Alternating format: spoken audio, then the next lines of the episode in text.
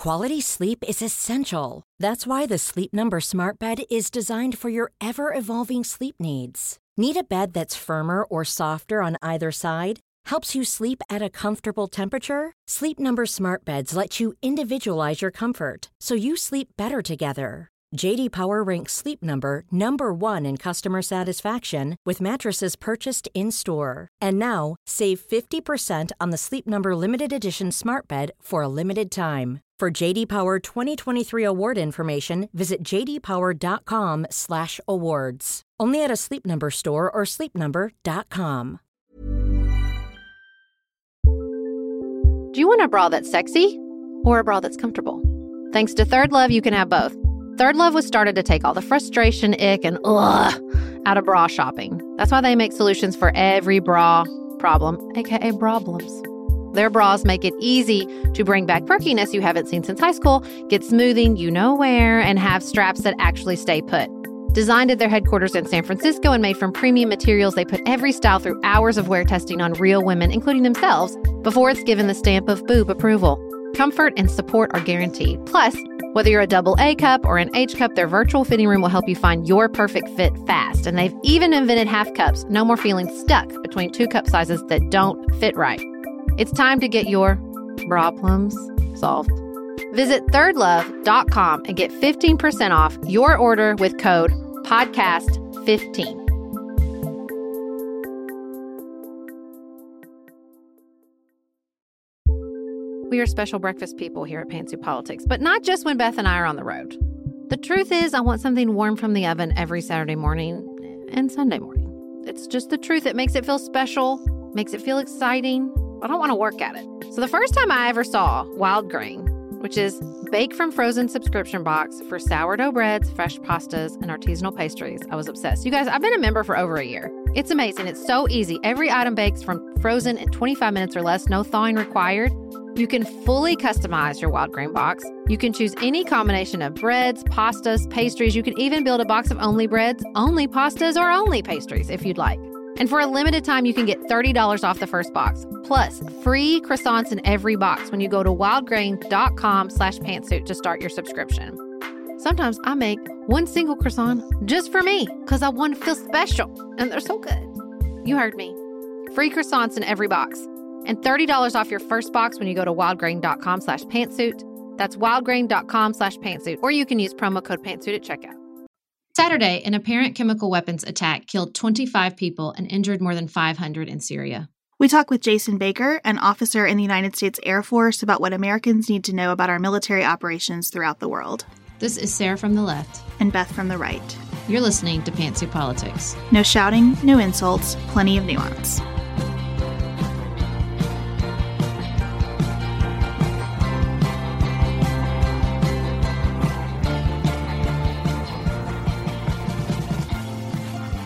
Welcome to another episode of Pantsuit Politics. We wanted to remind everyone that you can subscribe to our weekly email at pantsuitpoliticsshow.com. We've got some exciting changes to that email coming up. And right now, if you sign up, you receive a free ebook of our Pantsuit Primers Foreign Policy Edition. So check that out.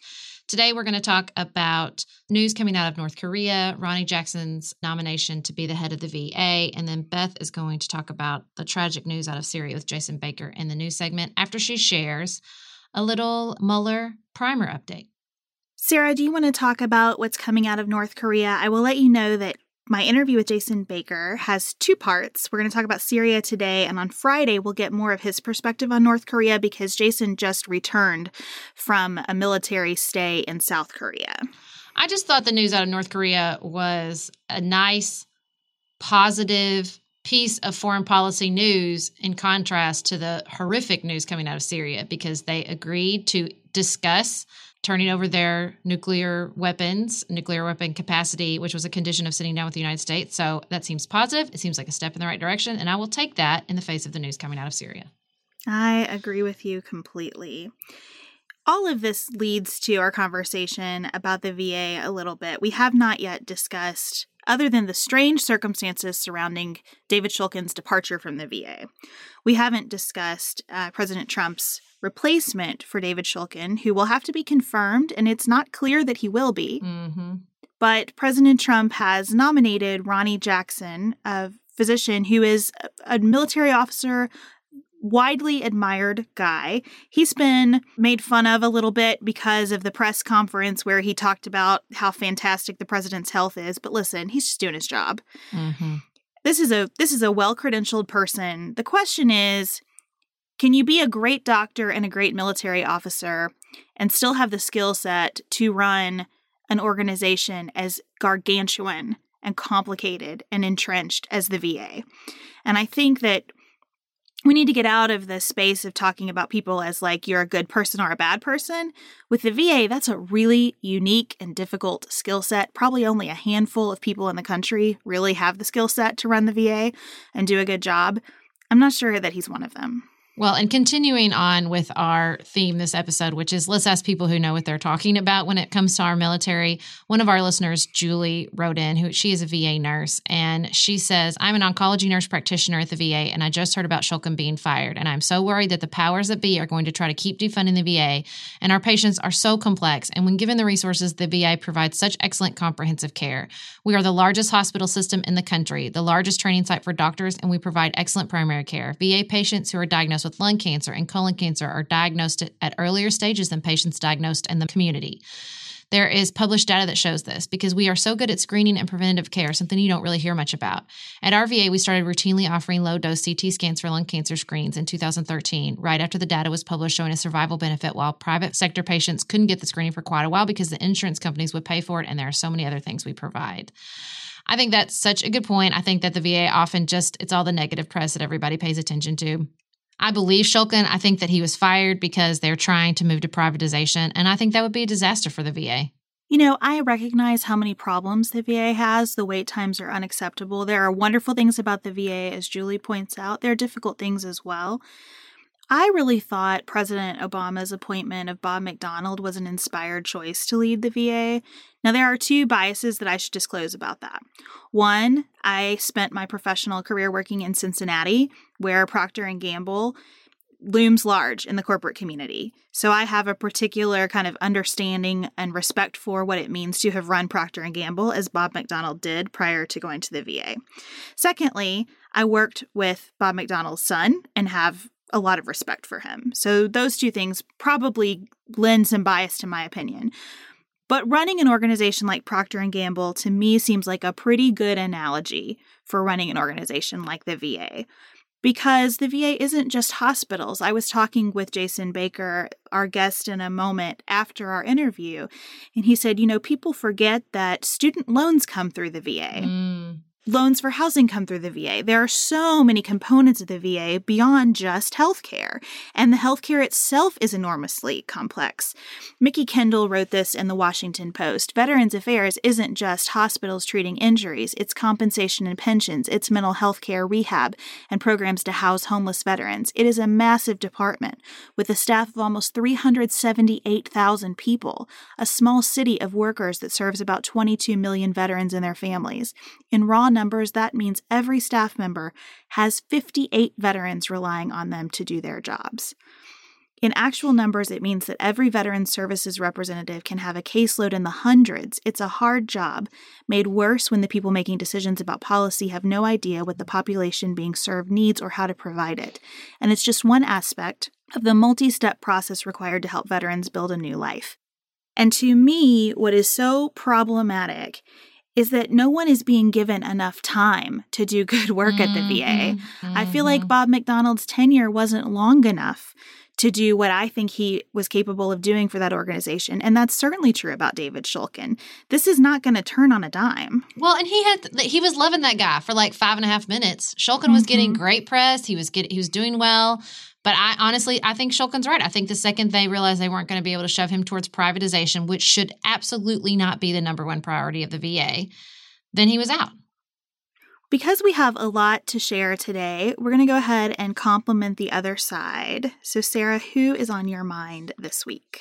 We talked about this at the Kentucky Young Democrats convention, but y'all, Trey Gowdy, I love free range Trey Gowdy. I'm all about it. Trey Gowdy did a Vice interview and he was just he's out of cares i think. He's just he's he doesn't have any left. He's like counting the trips to the airport till he's done in congress. He was very honest about where he failed, what the problem with Congress is uh, like what's the problem in Congress that leads to this terrible environment in which nothing can get accomplished. My pop psychology reading of that interview is like he thought, okay, if I play the part and I do what they ask of me, partisan wise, when we're in power, we'll get this get stuff done. And then they came to power, and he was like, oh my god, it's worse. I'm getting out of here. And I just respect his honesty. And we talked a lot about the Kentucky Young Democrats. Like, if you want bipartisanship, which we all say we do, but we have to really believe that, then you have to understand, like, eh, there can't be, yeah, Trey Gowdy, yeah, but he's terrible. Yeah, but like, we're not going to agree with him all the time, but he was honest. And we don't really want people like Trey Gowdy pushed out if they are people of integrity, even if we disagree with them. And after that interview, I got to say, I believe Trey Gowdy to be a person of integrity, and I'm sad he's leaving Congress. So, Speaking of integrity, I wanted to compliment Democrats in Connecticut who have been calling for the resignation of Elizabeth Esty. We haven't talked about this story it is a really disturbing story. It's so disturbing. Oh my God. So, Elizabeth Esty, congressional representative, had a male chief of staff. She learned in 2016 that that chief of staff had harassed and threatened to kill a female staff member in her office. Female staff member began as a scheduler in her office and kind of worked her way up and he left her over like 50 voice messages. It, it is really disturbing what this young woman endured at the hands of Elizabeth Esty's chief of staff, and Elizabeth Esty did not immediately commence an investigation. Eventually, he resigned. She entered into a non disclosure agreement with him. He got a cash payment in connection with his resignation. She says that was on advice of the uh, office within Congress that's responsible for these kinds of matters, and it may well have been, but this is wrong. Mm-hmm. And I think it's a really hard thing to hold people in your party accountable these days. And I have to say that I think the Democratic Party is doing a good job of that. And I think in Connecticut, the fact that some of the highest level Democrats in the state are calling for her resignation shows the party to be one of integrity around these issues. Now, I can I understand again in connection with the yeah but there are going to be people who hear this and say yeah but the Clintons. Again, we want people to evolve. Mm-hmm. We want mm-hmm. them to move on. And this to me is an indication that the Democratic Party has learned some lessons of the past and is going to hold its members accountable for this kind of action and I hope the Republican Party takes a lesson. And as a Democrat, I'm here for it. As promised, before we go into our main segment, I want to give you a Mueller investigation update. When last we talked, Team Mueller had filed a superseding indictment against Paul Manafort, who was, for a brief period of time, the chairman of the Trump campaign. And you might recall that that indictment charged Manafort with crimes connected to Manafort's work on behalf of the Ukrainian government and specifically on behalf of then Ukrainian President Viktor Yanukovych and the Party of Regions, which is the pro Russia party in Ukraine. It is very clear that Russia has been involved in Ukrainian elections, has been involved in funding Viktor Yanukovych and the Party of Regions. And so that is the connection between Manafort, Ukraine, and Russia as it relates to the 2016 election. There are a lot of dots left to be connected there, but just on a surface level, it's not difficult to put those pieces together. And if you'd like more information about that, you can check out some of my bonus content on Patreon, where I've talked a lot about what's happened in Ukraine.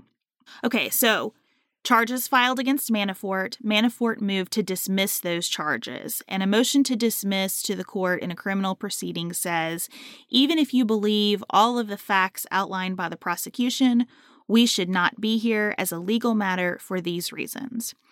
And these reasons, according to Manafort, are that Robert Mueller was not properly appointed by Rod Rosenstein, that Rod Rosenstein did not clearly delineate the scope of the Mueller investigation, and to the extent that the Mueller investigation has a scope, the charges against Manafort are outside that scope. So Robert Mueller's team responded to Manafort's motion to dismiss and said, listen, we were appointed by a proper order from Rod Rosenstein, who you'll remember was acting as the Attorney General because Jeff Sessions had recused himself from anything related to Russian election interference. And we have been acting according to that authority. And the memo that the Mueller team filed describes the balancing act going on in the special counsel statutes. Because the special counsel statutes say The special counsel has to be appointed for a purpose. In addition, the special counsel can investigate federal crimes that are related to the investigation of that purpose. So, you don't want the special counsel to have to formally seek new authority for every lead the special counsel might follow or every investigative step. You also want accountability and oversight and limitation of what the special counsel does. And so the memo goes to great lengths in saying that has happened here. We have been in touch with Rosenstein. We have been in touch with the Department of Justice. We are checking in. When something comes up that we didn't anticipate, we're asking, should we pursue this? What has made a lot of news is that the response to Manafort's motion to dismiss attaches a memo written by Rosenstein on August 2nd, 2017, that had not previously been in the public eye. So Rosenstein writes the appointment order and says he wants this investigation about Russian election interference, and it was very broad, and we read parts of it on the podcast. This memo gives more specific information about what he wants investigated. The memo is heavily redacted, but it includes specifically, and I'm just going to read from the memo here allegations that Paul Manafort committed a crime or crimes by colluding with Russian government officials with respect to the Russian government's efforts to interfere with the 2016 election for President of the United States in violation of United States law, or committed a crime or crimes arising out of payments he received from the Ukrainian government before and during the tenure of President Viktor Yanukovych. I think this is not as bombshell as maybe it's been reported, except in that it indicates that the FBI's investigation was well underway by the time Robert Mueller was appointed, that his team did not start with a blank slate, that, as Comey testified, the FBI knew lots of things at that point, was following lots of leads. Everyone was trying to figure out whether and how pieces fit together. And so when Rosenstein appointed the special counsel, he had a handle on what some of those leads were, and he wanted certain things investigated. And Paul Manafort, and specifically the kinds of crimes that Paul Manafort has been charged with, were part of his purpose in appointing Robert Mueller. And as the memo in opposition to the motion dis- to dismiss says an investigation of possible links and or coordination between the Russian government and its political interference campaign and individuals associated with the campaign of President Donald Trump would naturally cover ties that a former Trump campaign manager had to Russian associated political operatives, Russian backed politicians, and Russian oligarchs. It would also naturally look into any interactions they may have had before and during the campaign to plumb motives and opportunities to coordinate and to expose possible channels for surreptitious communications, and prosecutors would naturally follow the money trail from Manafort's Ukrainian consulting activities. Because investigations of those matters was authorized, so was prosecution. Given that Manafort's receipt of payments from the Ukrainian government has factual links to Russian persons and Russian associated political actors, and that exploration of those activities furthers a complete and thorough investigation of the Russian government's efforts to interfere in the 2016 election and any links and or coordination with the president's campaign. The conduct charged in the indictment comes within the special counsel's authority to investigate any matter that arose or may arise directly from the investigation. So that's a quote from the memo. I think Team Manafort is stretching a lot in making this argument. I also want to say this is the kind of thing that you're supposed to do if you're a defense lawyer. So, again, nothing highly unusual here. The other aspect, just to give you a complete picture of the legal questions of the response to the motion to dismiss, is that Robert Mueller says even if Manafort were right that the special counsel wasn't properly authorized or exceeded the scope of his authority in these charges, Mueller says that Manafort doesn't get to complain about it because the special counsel statutes don't create enforceable rights for criminal defendants. Those statutes aren't designed to give a criminal defendant an out when they've been violated. The statutes are just there to tell the Department of Justice how to conduct its own affairs. So that gets pretty lawyerly, but I think it is good context and an interesting thing to know. So Manafort, like the rest of us, had not seen the Rosenstein memo. His lawyers went to the court and said, We need some additional time to process this lengthy response that the Mueller team filed to process what this memo means. And so the court gave them three additional days. Now, Manafort's response is due on April 12th. After that, the matter should be fully briefed, and the court will make a decision on whether the charges against Manafort will go forward or not. It is really difficult for me to imagine that Manafort will be successful on this motion to d- dismiss. I don't see a way that this doesn't go forward. Related note Manafort has also filed a civil suit challenging Mueller's authority which his attorneys say is to prevent more charges and investigation against him, not to try to end run the criminal process to get the pending charges dismissed. The reporting from the civil case suggests that the judge is very skeptical of this civil suit. So I imagine that it will not survive very long. But it gets confusing because when you see notes and especially tweets about what's going on with Manafort, it can be easy to confuse the criminal and the civil suit. So I want you to know that there's one of each. Mueller has filed criminal charges against Manafort. Manafort is trying to get those charges dismissed. In addition, Manafort's team has filed a civil suit against Mueller saying, essentially, leave me alone, don't do anything else. Finally, in the criminal proceeding, Manafort has moved to suppress evidence found in a storage locker because the first time an FBI agent peeked into that storage locker and saw files and files and files, the agent did not have a warrant. An employee at the storage locker facility, as I understand it, allowed that agent to take a look, and then the agent goes and gets a warrant, and they come back and get the evidence. Probably this motion is a loser because the FBI agent probably reasonably assumed that the person who let him in the storage locker had the authority to do that. It is hard for me, again, to imagine that Manafort wins this motion, but it's the kind of motion that his lawyers should be filing. This is how our process works.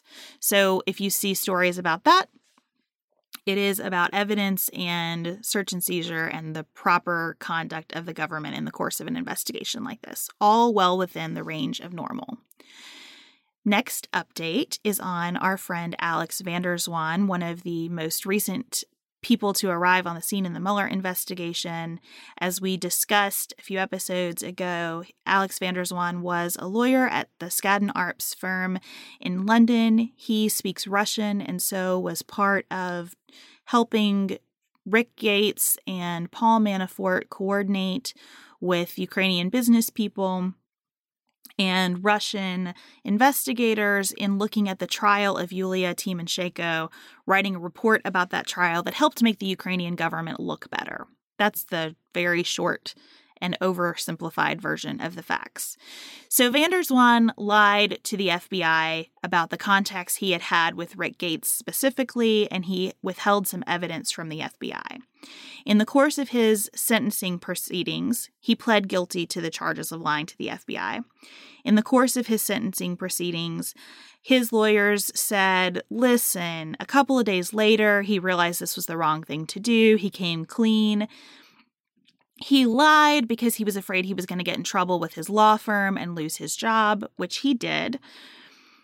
And he's a good guy and he has a baby on the way and his family loves him and misses him and he doesn't have any income right now. He has suffered enough. Please don't incarcerate him. And the Mueller team said, He's the son in law of a Russian oligarch. He has plenty of money. He knew this was wrong when he did it. He knew this investigation was of international importance. He lied anyway. Don't fall for the poor, pitiful me act. And so he was sentenced to 30 days in jail and fined $20,000. In the course of the sentencing, the judge said incarceration was necessary to deter others from lying in an investigation of international importance.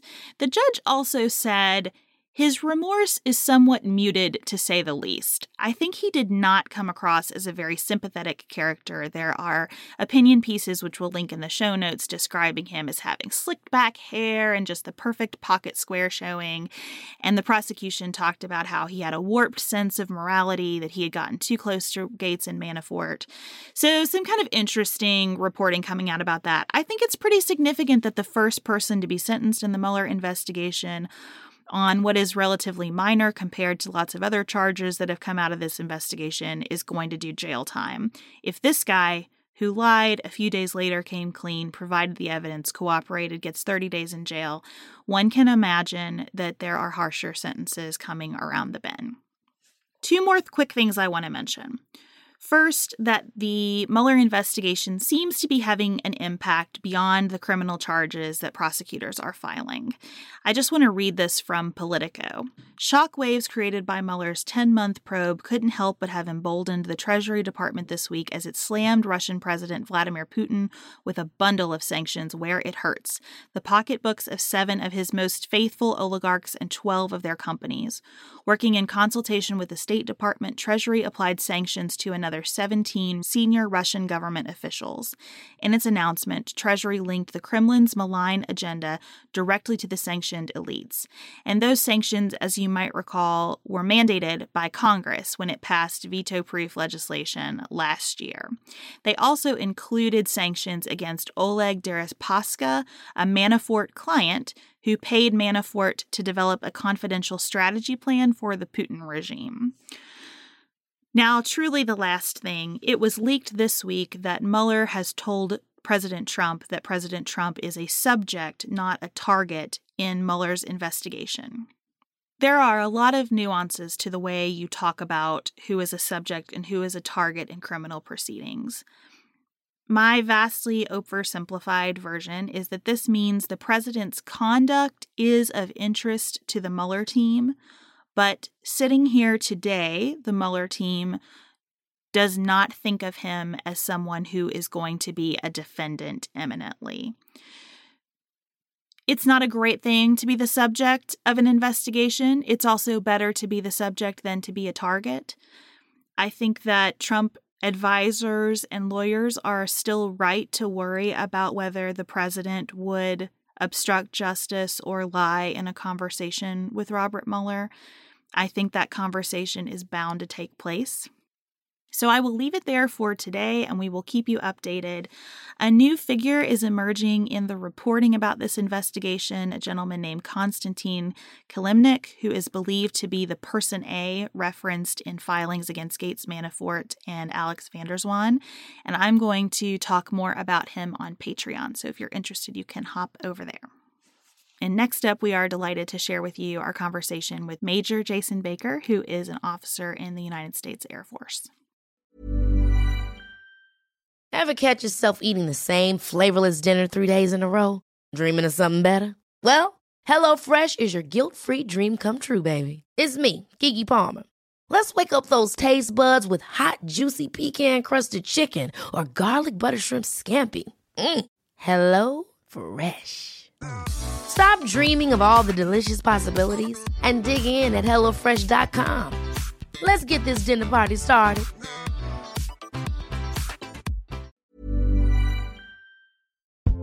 If you're looking for a very quick salon quality, but not salon priced manicure, Olive and June has you covered. We've talked about Olive and June's Mani system before. It has everything that you need for a professional manicure in one box salon grade tools your choice of six polishes. Those polishes are going to last you for seven days or more.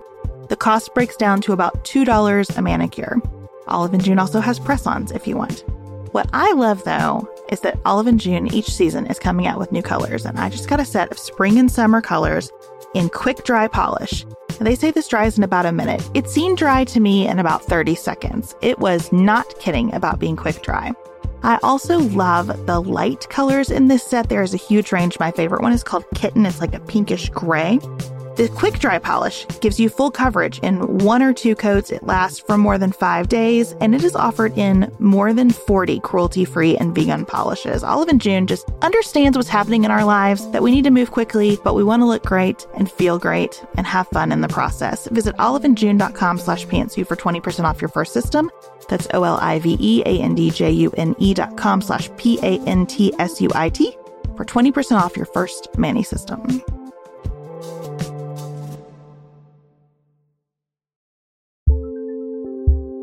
Just finished A Court of Thorns and Roses and craving another fantasy world to devour? Dipsea's got you. Dive into spicy enemies to lovers' tales or embark on an epic romance between immortal fae and sworn foes. They've got fantasy romance stories perfect for your morning walk, late night, or long bath. Dipsy is an app full of short, spicy audio stories. They bring scenarios to life with immersive soundscapes and realistic characters. Discover stories about second chance romances, adventurous vacation flings, and hot and heavy hookups. And there's a growing library of fantasy series with werewolves, Greek gods and goddesses, Regency era historical fiction, and fairy smut to explore the bounds of your pleasure. New content is released every week, so in between listening to your favorite stories again and again, you can always find something new to explore. For listeners of the show, Dipsea is offering an extended 30-day free trial when you go to dipseastories.com slash pantsuit. That's 30 days of full access for free when you go to D-I-P-S-E-A stories.com slash pantsuit. dipseastories.com slash pantsuit.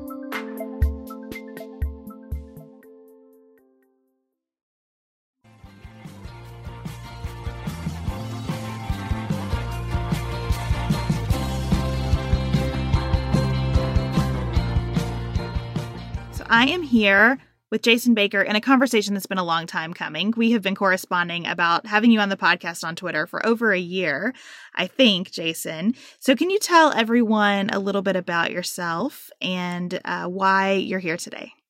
Yeah, absolutely. Uh, thanks for having me. Um, it has been about over a year, maybe even two now. I actually found you guys on your show while I was deployed, kind of during the middle of that election, where I was. It was nice to find uh, some nuanced, uh, calm discussion about politics. Um, but I'm an Air Force officer, a major in the Air Force. Um, have been in for 12 years now. I uh, I'm what the Air Force calls an air battle manager, which is kind of one of those jobs maybe that sounds way cooler uh, than what it actually is, maybe. But essentially, I am trained in sort of putting Air Force assets in the right place at the right time. Uh, and that varies over the course of a career and uh, have been more involved with like big picture planning as my career has gone on. Um, but I uh, was in Iraq, Syria, working with that in the ISIS fight uh, just a couple summers ago. And actually, just less than a week ago, returned uh, from South Korea where I was doing some planning there. So uh, it's a pleasure to be on with you. And I love interacting on your Twitter feed about uh, just sort of the place of the military in the world and how that civilian military connection kind of works in this country. And uh, we'll probably just also preface here that obviously anything that I say today is my opinion as a experienced guy who has some education, but uh, definitely not speaking for the Air Force or the government in any way.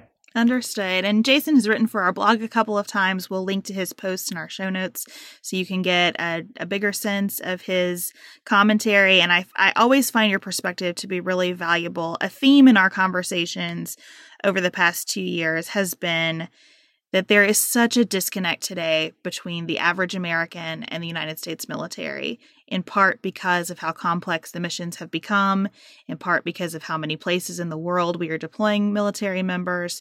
It's not that sense of we all understand what the missions are and where everybody is. Can you talk a little bit, as someone who is actively serving the country, about what you wish more Americans understood about our military today? Yeah, so uh, I really like talking about the civilian military relations, and it's kind of a twofold issue where there's one, it's the whole interaction between the military and the government and our civilian leaders itself. Um, and we can definitely talk about that. But I think one of the more important things is how does the everyday citizen view the military and what we do? You know, you think back to a World War II or a Vietnam, it was very clear like people were deploying to Europe to fight Nazis, and when the Nazis are gone, the war is over and we don't really fight that sort of enemy anymore. And so people are often confused about what the military entails or what we're doing. Um, 12 years in now, I'll, I'll still go home. Maybe I visit home after a deployment, and people are like, "So are you back for good now?" I'm like, "Well, I mean, I'm back for now. I'm not really back for good. I can't say I'm never going to go anywhere again, on, you know, until the day I leave the service or retire. Um, and so, I think it's important that people understand. You know, the military. We're not out looking for a fight. We're not looking. Nobody wants to go do these things. Um, and you know, you and I have talked about on Twitter a lot how quite often people have this view of you know the military being the heroes and and I'll get thanked for people's freedom. You know, if I wear my uniform to the store, and I think there was this really great document wrote in the late 1700s that that's what gave you your freedom. Um, and it's and it's I guess it's uncomfortable at times. Is sort of where I would begin that conversation. Is you know we're just a tool of our national power we're not this almighty institution, nor really should we be. And so it's confusing at times to sort of weigh that, how the public views you versus what it is that you actually do. That's something that I've heard from every person that I've ever been close to who served in the military that real discomfort with turning the military into a, a group of heroes. Can you talk a little bit more about that? I mean, I live, I'm in down in Georgia now. I grew up in the Midwest in a small town, and Georgia has kind of been this culture shock for a lot of reasons. But one of them is there are a lot of people in military service down here, and it, it is a the, the, town that I live in has a, a saying that they use everywhere that every day in Middle Georgia is Armed Forces Appreciation Day, and a lot of thanking our heroes and supporting our heroes and uh, I really am actually really uncomfortable with that word. Um, I say all the time that you know, I don't want to become a hero. I, I will perform in a situation that may require it if I needed to, but you know, most military people do not want to be put in a position where heroes are required. You know, heroes fought and died at Normandy and and they fought and they fight and die now in, in the current fights that we're in. But you know, hero usually entails that somebody didn't come home. Um, and, and, that's a that's a tough position uh, to put people in but I also so a part of it is a sort of uh, you know uh, not wanting to think that you're more than you are, that you're just a piece in the puzzle. Um, but I think it also then leads to some problems where we put people on pedestals, and either people think they need to be more than they are, or that we can't really ever say a bad word about the military or, or question what's happening. Um, because quite often I'll come home and you know you can tell maybe a family member or friend wants to maybe criticize you know, Iraq war policy or should we keep doing something in Afghanistan? And it's like they don't quite want to say that to me because oh well then all these things that Jason has done they must you know that that must be insulting him. And I view it as quite the opposite as we've discussed many times that it's okay to say you know what what is what is my military doing right now for my country? Why are these people going to fight and die? Yeah it's hard to it's hard for me as a civilian to talk about this because i have that instinct of we have to show nothing but appreciation for our troops. And I feel that. And I think it's okay to feel nothing but appreciation for individual service members and to speak critically as a whole or thoughtfully, not just critically, but thoughtfully on the whole about what's happening with the American military across the world because it is really complicated. It is hard Absolutely. to follow. Mm-hmm. I had such a difficult reaction to the president's remarks this week. I want to say, as critical as I am of President Trump often on the podcast, I have a real sense of sympathy for how he talks about Syria. I understand why he really wants to be out of that, really feels like he was handed a disaster that has no good solutions. I understood it when he said, We've been here for all these years and spent all this money, and what do we have to show for it? And at the same time, that comment felt like a gut punch to me because I thought of all the people who have been there all those years and all the families who have sacrificed as people have been there for all those years. And I'm sure there's a lot to show for it that we just don't understand as Americans. And that to me really crystallized the difficulty in having these conversations about the military. I wonder how you reacted to those remarks. I, I agree with most of, of what you said. Um, uh, Secretary of State Henry Kissinger, when he was when he was in the office, had a quote where he said, "When you're asking Americans to die, you have to be able to explain it to them, explain it in terms of what the national interest is." Um, And so I think for a lot of people, we know we're in Iraq and Syria. Iraq is a little bit more clear. We're trying to stabilize things. Um, well, for the past 15 years now, we're trying to stabilize that. And it's a little bit clear because it's like ISIS is there. We need to get rid of them. We basically have, and that's a little bit easier to understand. Syria is complicated because people hear, well, we're fighting ISIS. Then they also hear the Syrian civil war. You know, well, what does what does that have to do uh, with us? Um, and I guess where I always kind of come in, you know, my politics aside, I, I, I stay out of that in my professional view. And, and I mean, even as you have seen, I, will I'll take a swipe at either side. I'm independent not because I have to be. I just kind of where I've fallen in life, but the civilian military relations in this country kind of give the Department of Defense a really wide latitude to influence policy before a decision is made. But then once a decision is made by the commander in chief, it's sort of salute smartly and, and here you go, we're on our way. Um, and then that's where that whole, you know, the military wants to know that the civilian leadership has our backs. And we also want to know that, or I think that the public should want to know, you know, why are they being asked uh, to operate? Um, you know, we've talked about, again, on Twitter, because uh, apparently I'm on Twitter too much. Uh, that authorization for the use of military force that was signed by Congress um, in 2001 after 9 11 hey, we're going to take care of the Taliban and we're going to take care of Al Qaeda. I don't think anybody would have disagreed that authorizing President Bush at the time to do that was a good thing. Uh, a year later, they updated it to include things with Iraq sanctions. And now, 16 years later, we're still authorizing most of these uses of, well, all of these uses of forces in the name of counterterror on a 16 year old uh, authorization. And so, what that means to me is that uh, is it being stretched? Do these things still relate to what we originally planned? But what it ultimately means is if that doesn't get updated about the next year or two, we're going to have uh, men and women fighting and sometimes dying who weren't even born when that was signed. Um, and I, to me, that like when I realized that recently, like, oh my goodness, like that. Certainly, things have changed enough since then that maybe we should update it um, to where it spells out what is our national interest in Syria. Why are people dying there? Why, by the time your listeners listen to this, might we probably have had airstrikes in Syria in, in light of that chemical attack? Um, I'm not saying that we should or shouldn't. I'm just saying what the strategy is for it should be better understood by the American people. Well, it gets to your point about civilian leadership of the military, right, in the United States, because I can't imagine being overseas knowing that you're there facing the possibility of injury, death, coming home without people who are there with you when Congress members are too afraid to take a vote authorizing you to be there. And I was reading this morning about how um, the risk of injury and death is increasing post sequestration, that some of the cuts made to military spending have had very real world consequences for the military.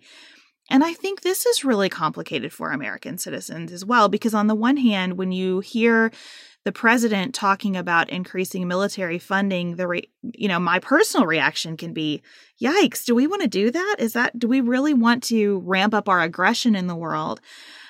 But then when I think about it and read about the consequences of of military members being inadequately funded today, I'm with him 100%. I don't want I don't want it to be more dangerous for you to get on an airplane. The military funding thing is is difficult. Um, I talk about this with my wife sometime where I'm all my various political views. One thing that's fairly constant is I'm a pretty fiscally conservative guy. And even being a military member, I often think, well, do we really need that much more money? But then, uh, I mean, I don't have exact numbers in front of me or anything, but uh, aviation incidents in military and deaths and accidents are way up in the last few years. Um, and, you know, a lot of that is people are busy at ops tempo. They don't have as much time to be at home and train then. Um, airframes are getting older. A lot of people are leaving though. The pilots that can go and the airlines are hiring for the first time in a while. And you know, they say, you know what, I'm never home. My wife and kids never see me. For a lot of them, that's really the only reason, and that's fine. And I, I have no problem with that. But I think also for a lot of them, it goes back to that strategy thing and what are we doing? They're like, and I don't even know why I'm gone so much and to what end. And so then there's the less experience and there's less, you know, uh, experienced guys teaching younger guys and a younger force, and you know, and that that can lead to these accidents sometimes. Um, I, I fly as a, as a large portion of my job. I'm not a pilot, but but fly on uh, air crew, and you know, it, it crosses your mind when you see this many accidents going on. Of you know, are are we the the best funded that we can be? But it's difficult to make the argument because people hear military spending and they kind of jump to oh more adventurism in the Middle East or or elsewhere. So let's return to Syria for a second. Um, you alluded to this that there are many dimensions of Syria. And here's my understanding. I'd love for you to help our listeners and and me in, increase our depth of understanding here. So I see it as in one sense you have ISIS strongholds in Syria and throughout the Middle East. And and as you said, the United States and other countries have come together and done a pretty good job limiting ISIS's ability to increase its territory in the Middle East, which includes parts of Syria. Aside from that, but related, is the the long-standing Syrian civil war where you have an oppressive dictator and rebels trying to oppose that dictator and you have Iran and Russia involved essentially as allies of that dictator, although Russia likes to have it both ways sometimes as it relates to Assad. And those two things, ISIS on the one hand and Assad on the other, do not directly intersect, but the situation created by Assad in Syria has made it very easy for ISIS to use Syria as a battleground. Tell me what I've got right and wrong about that summary. So that's, I mean, you basically that's that was the good Reader's Digest version of it. That um, I mean, a lot of casual observers of Syria, or uh, you know, people who don't follow that aspect of the news as closely, um, would forget that really the the civil war there post Arab Spring sort of predated ISIS by about two years, um, where you know the Arab Spring occurred. Um, and people took to the streets in Syria, and they decided the, the government there, uh, the Assad regime, decided to try to put that down, and the people fired back, for lack of a better term. A lot of Syrian uh, military, um, you know, defected to to the uh, sort of rebel cause, and you know they've been fighting then all this time, and the violence has gotten worse and worse. Um, there's there's uh, evidence that shows that Assad even then tried to release some people from prison and things like that that he knew were extremists, knowing they would fight against him, but then trying to radicalize these groups so much that it would make it hard for Western countries to to join join in with them. Um, and that's why you really didn't see the West get more involved until ISIS, like you said, used that sort of disarray and uh, unhappiness with the government and the fact that the government didn't control a lot of areas as a sort of footbed uh, to get their their foot in the door in that part of the country. Um, and so while I'm not often a fan of, I'm not a big nation building guy. I don't think we can force democracy on people. Um, you know, we can't we can't deliver democracy through the the doors of a B-52. Um, but I am a big build stability guy um, because as much as I hate seeing what is happening to these people with chemical weapons there, and it's just absolutely nauseating to see. And I think Assad's tactics are, are horrendous. That in and of itself really isn't a U.S. national objective, as cold as that sounds.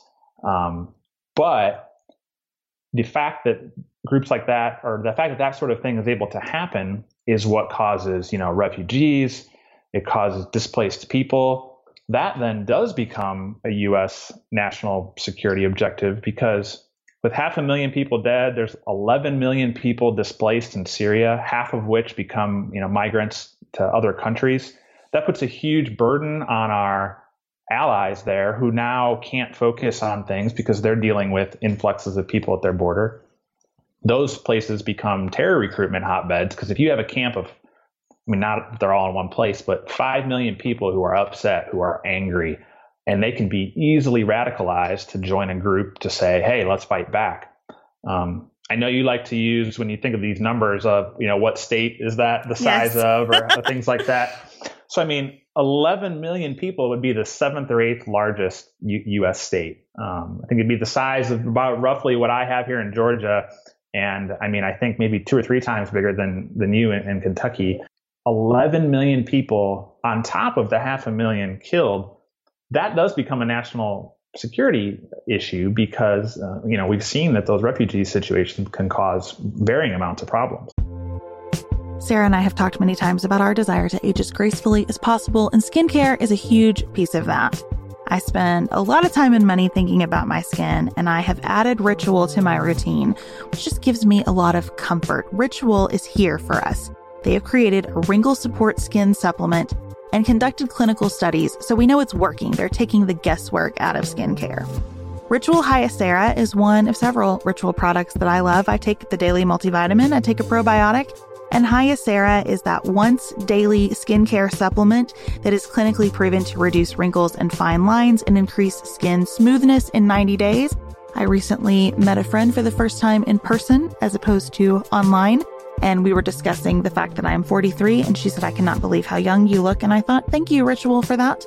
Start Hyacera to help minimize wrinkles without compromising on clean science. Hyacera from Ritual is a clinically proven skin supplement you can actually trust. Get 25% off your first month for a limited time at ritual.com slash pantsuit.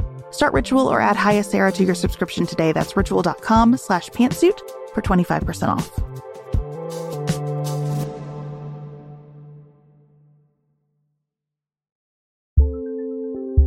There's not much worse than a dry and itchy scalp. Also, when you get your hair colored and then it does not last as long as you and your stylist discussed. It could be that unfiltered, mineral filled water is the culprit. Hard water is a leading cause of damaged hair and dry, irritated skin, and about 85% of the United States uses hard water, filled with dissolved minerals and added chlorine. That's where Canopy's new filtered showerhead comes in. Canopy, known for their beauty hacks and reimagined humidifier, has revolutionized the filtered showerhead.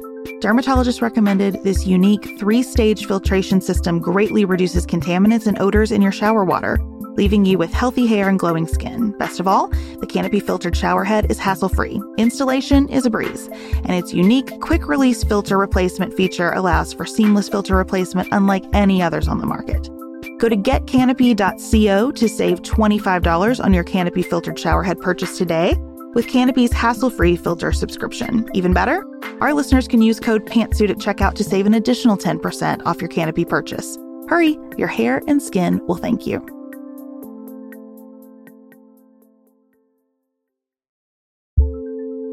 Do you want a bra that's sexy or a bra that's comfortable?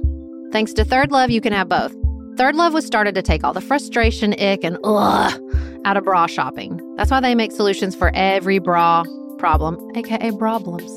Their bras make it easy to bring back perkiness you haven't seen since high school, get smoothing you know where, and have straps that actually stay put. Designed at their headquarters in San Francisco and made from premium materials, they put every style through hours of wear testing on real women, including themselves, before it's given the stamp of boob approval. Comfort and support are guaranteed. Plus, whether you're a double A cup or an H cup, their virtual fitting room will help you find your perfect fit fast. And they've even invented half cups. No more feeling stuck between two cup sizes that don't fit right. It's time to get your problems solved. Visit thirdlove.com and get 15% off your order with code podcast15.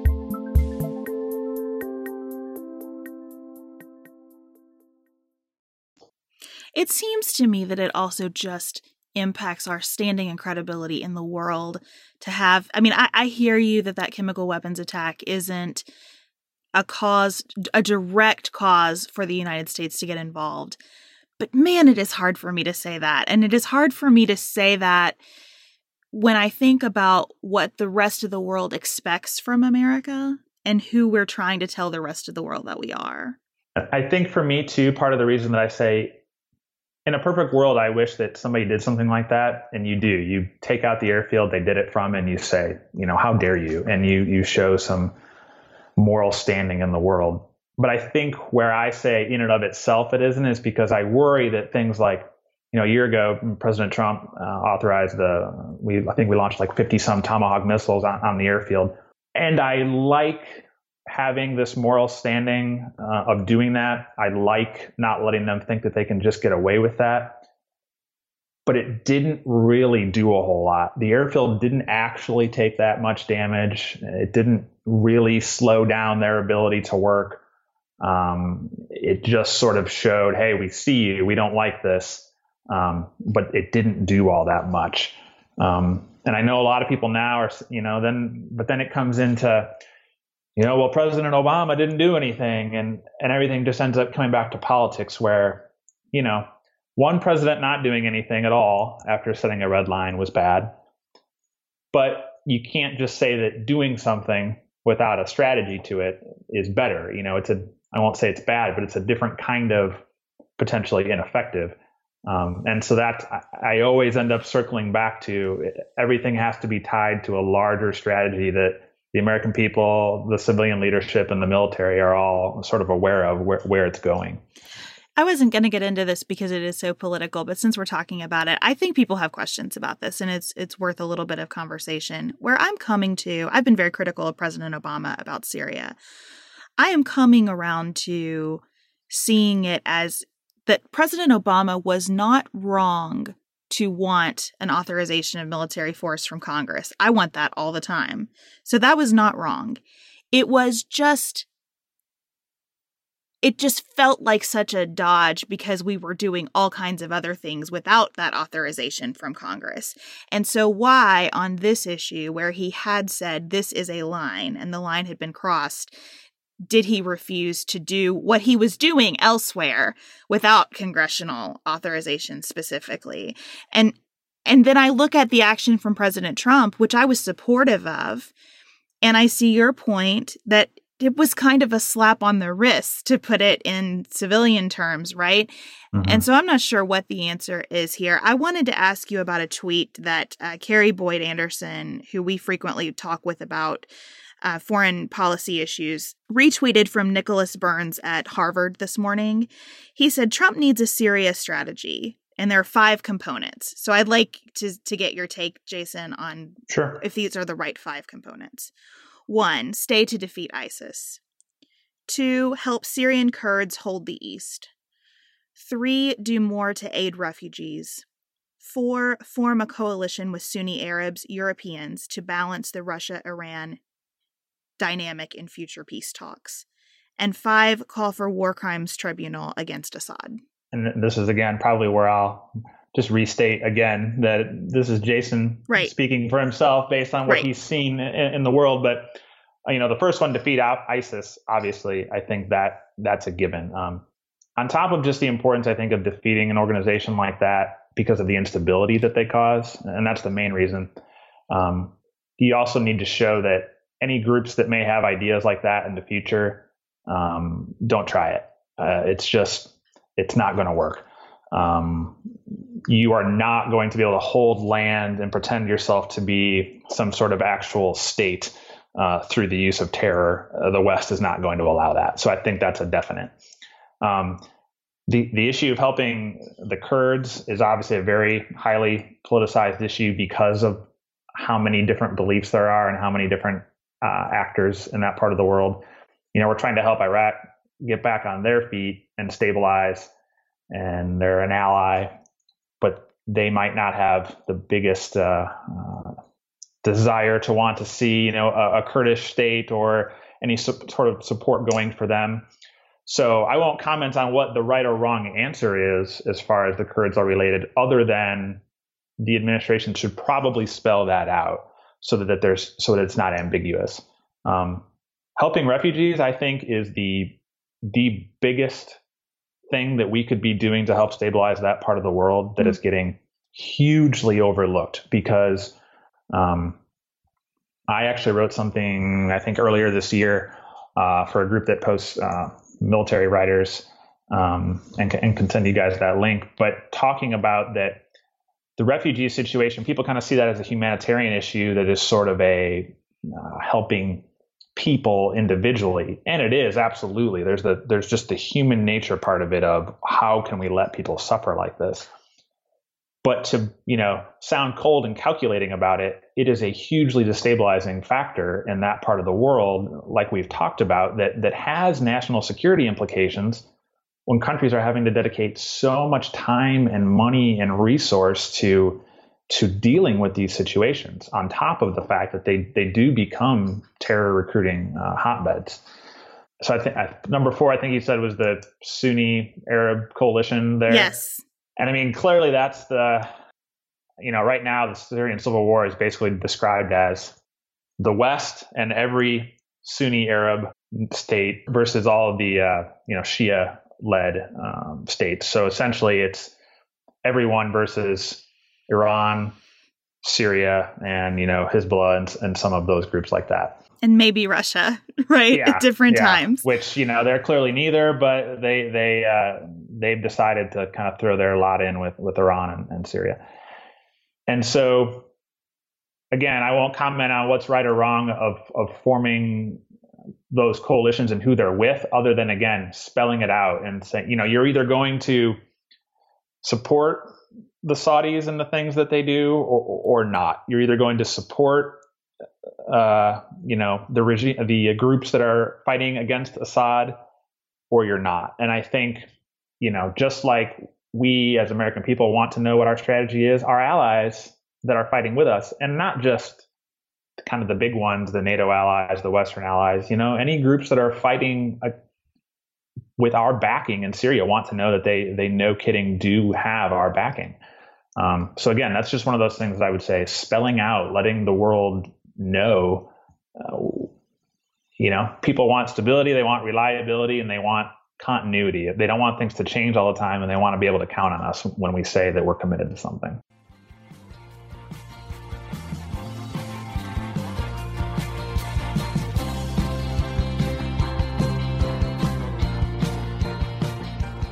What's on your mind outside of politics, Sarah? kitchen remodel, kitchen remodel, kitchen remodel, and IKEA. I put all my IKEA furniture I purchased while I was visiting Beth in Cincinnati together. Um, still got a few other things to hang up, but my I just my house feels like we just moved in right now. You know that feel like where there's stuff everywhere, nothing's in its place. It's really stressing me out. But the cabinets are now installed, and I'll put a picture on Patreon. And so now we're just waiting for the countertops, and we can install the rest of the appliances, and I can get my life back. well, I think that that is very exciting. We loved having you guys at my house. If you haven't gone over to our Instagram feed, you can see all the kid pictures because we had Sarah's three boys and my two girls together here in northern Kentucky. I'm also thinking about our travel next week. So we'll be at Walsingham Academy next week in Virginia. We're going to be spending some time at the school and also doing a community event that is free and open to the public, so you can check our social media feeds for more details about that. From there, we're going to Washington, D.C. for a couple of days, and we have another event in Virginia on the weekend. If you are in that area and have interest in meeting us somewhere while we're there, just shoot me a quick email. We'll see what the interest level is and try to plan something quick, probably on Friday the 20th. So we will be back with you on Friday. We'll continue my conversation with Jason Baker then. We're also going to talk a little bit about the president's relationship with Amazon and the Washington Post, which many of you have asked us about. So that'll be on Friday. And until then, keep it nuanced, y'all.